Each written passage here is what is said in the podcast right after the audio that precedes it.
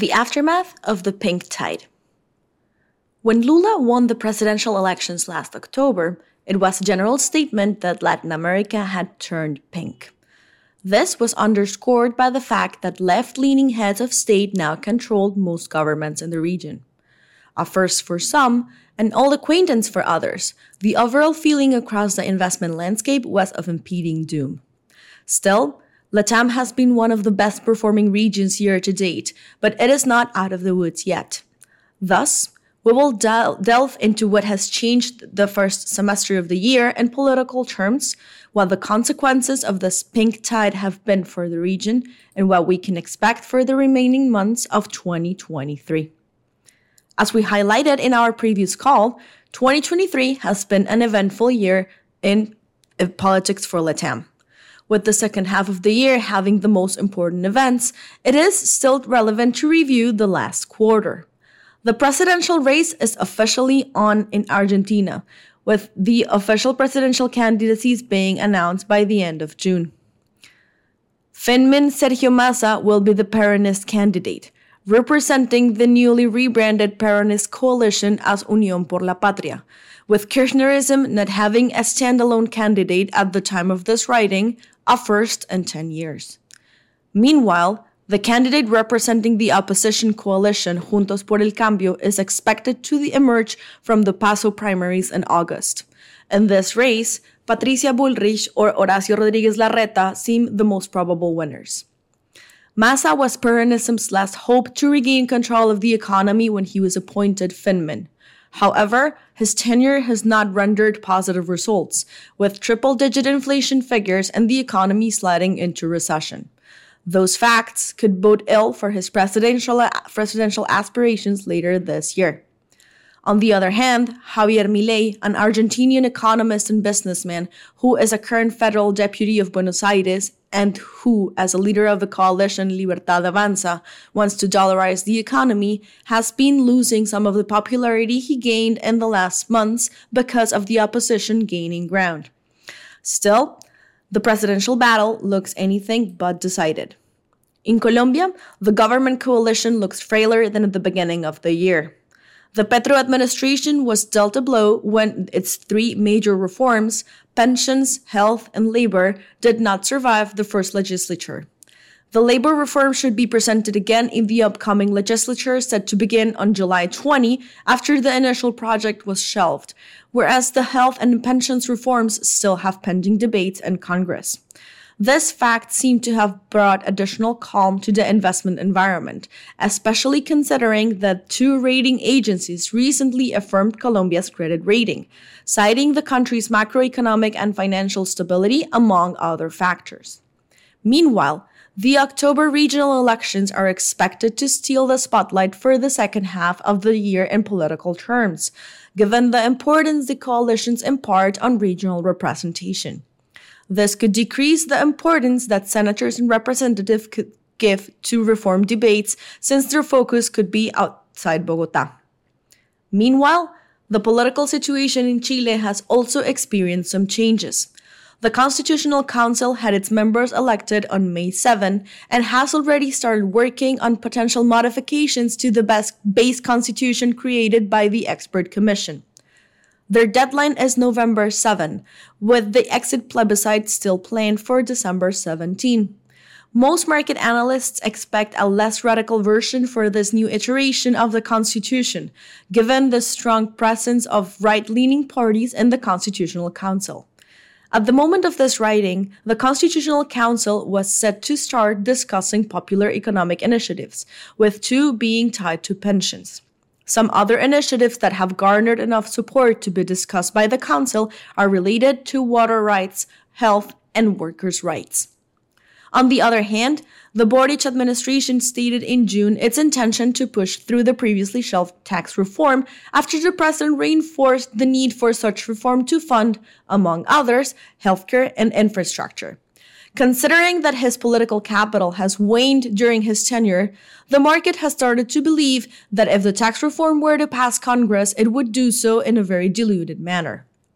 Lastly, Mexico had gubernatorial elections in June, with Morena, President AMLO's ruling party, winning in the state of Mexico and ending a ruling of almost 100 years of the opposition under the Partido Revolucionario Institucional, or PRI from its Spanish acronym. This victory led Morena to control two thirds of the 21 regional governments, thus cementing even further Morena's dominance. Moreover, the race for the 2024 elections already took off, with several candidates, both from Morena and the opposition alike, already announcing their intentions to take part in the race. The deadline to quit public office to become a presidential candidate is December the 1st. However, Morena recently released their timeline for selecting their candidate, with the polling amongst pre candidates occurring between August 28 and September the 3rd. The party expects to announce its candidate by the beginning of September. Meanwhile, it is worth remembering that AMLO has been clashing with the National Electoral Institute, or INE, with AMLO bent on implementing reforms to the Mexican electoral framework, the Supreme Court invalidated the remainder of that reform. This means AMLO will not be allowed to make changes that could affect the workings of the INE or how the upcoming 2024 presidential elections will be organized. If we turn our attention to how markets have digested the political turmoil in the region, it could come as a surprise the positive performance that Latin American markets have had year to date. Against a backdrop of decreasing risk perception visible in the five year CDS behavior, most LATAM assets have overperformed within the EM universe. We highlighted this in one of our previous publications. However, the overperformance of Latin American assets is something we are more doubtful about for the second half of the year. LATAM central banks were ahead of the curve in implementing tighter monetary policy to tame inflation when inflation figures were posting decade highs, which in turn set the stage for the region to be a more attractive opportunity for international investors that wanted to profit from a carry trade.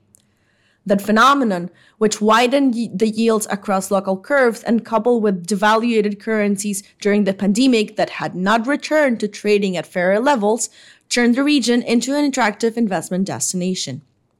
Still, this apparent shine may not last long, since part of its sparkle depends on the US's monetary policy. Just like in other parts of the world, the Fed has had its hand forced into hiking its monetary policy rate to levels last seen in 2006 as a reactive measure to control inflation. However, the Fed was late to the hiking game, leading some market participants to believe that an easier monetary policy could still be farther away. In Latam, the countries that first started their hiking cycles, namely Chile and Brazil, are expected to be the first ones to start easing.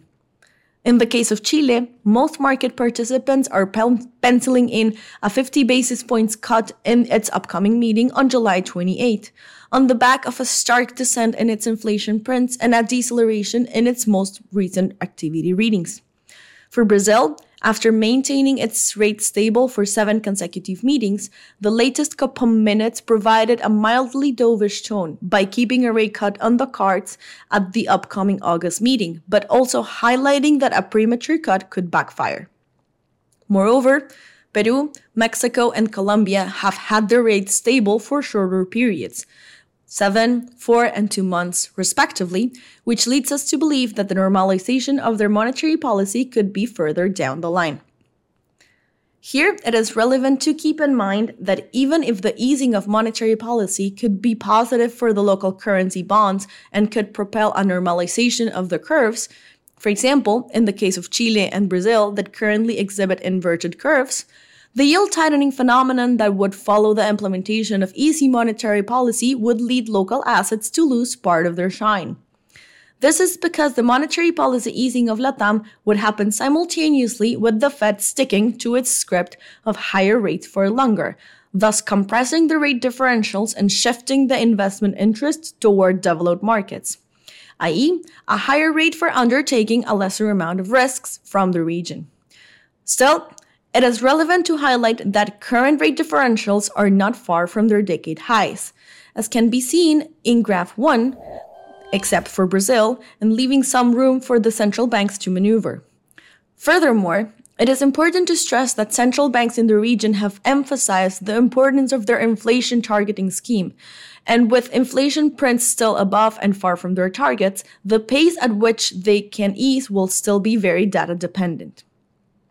Lastly, even if we even if the performance of LATAM has exceeded that of other markets year to date, for the second half of 2023, we consider that the fixed income allocation for LATAM should maintain a stance of caution.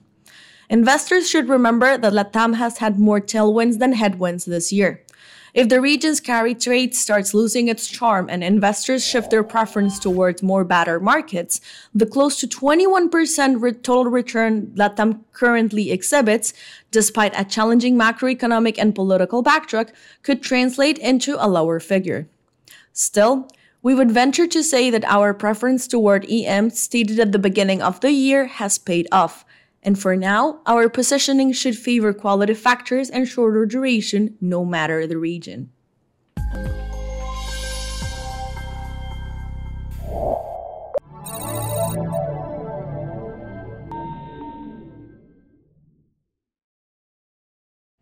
Insigneo Financial Group LLC comprises a number of operating businesses engaged in the offering of brokerage and advisory products and services in various jurisdictions principally in Latin America.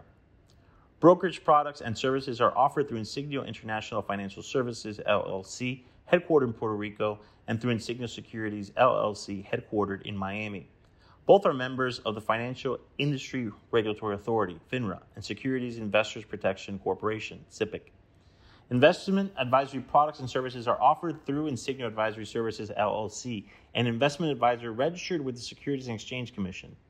In Uruguay, advisory services are offered through Insigneo International Asesores de Inversión Uruguay, SA, Insigneo Asesores de Inversión Latam, SRL, and Insigneo Asesores de Inversión de Uruguay, SRL, in Argentina, and through Insigneo Argentina, SAU, and in Chile through Insigneo Asesorías Financieras, SPA.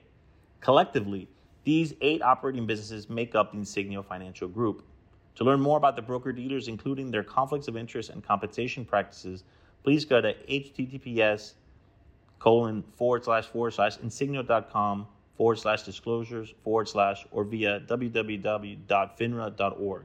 To learn about Insigneo Advisory Services and any conflicts related to its advisory services, please see its Form ADV and brochure, which can be found at, at Investment Public Advisor Public Disclosures website, https colon forward slash forward slash advisorinfo.sec.gov forward slash.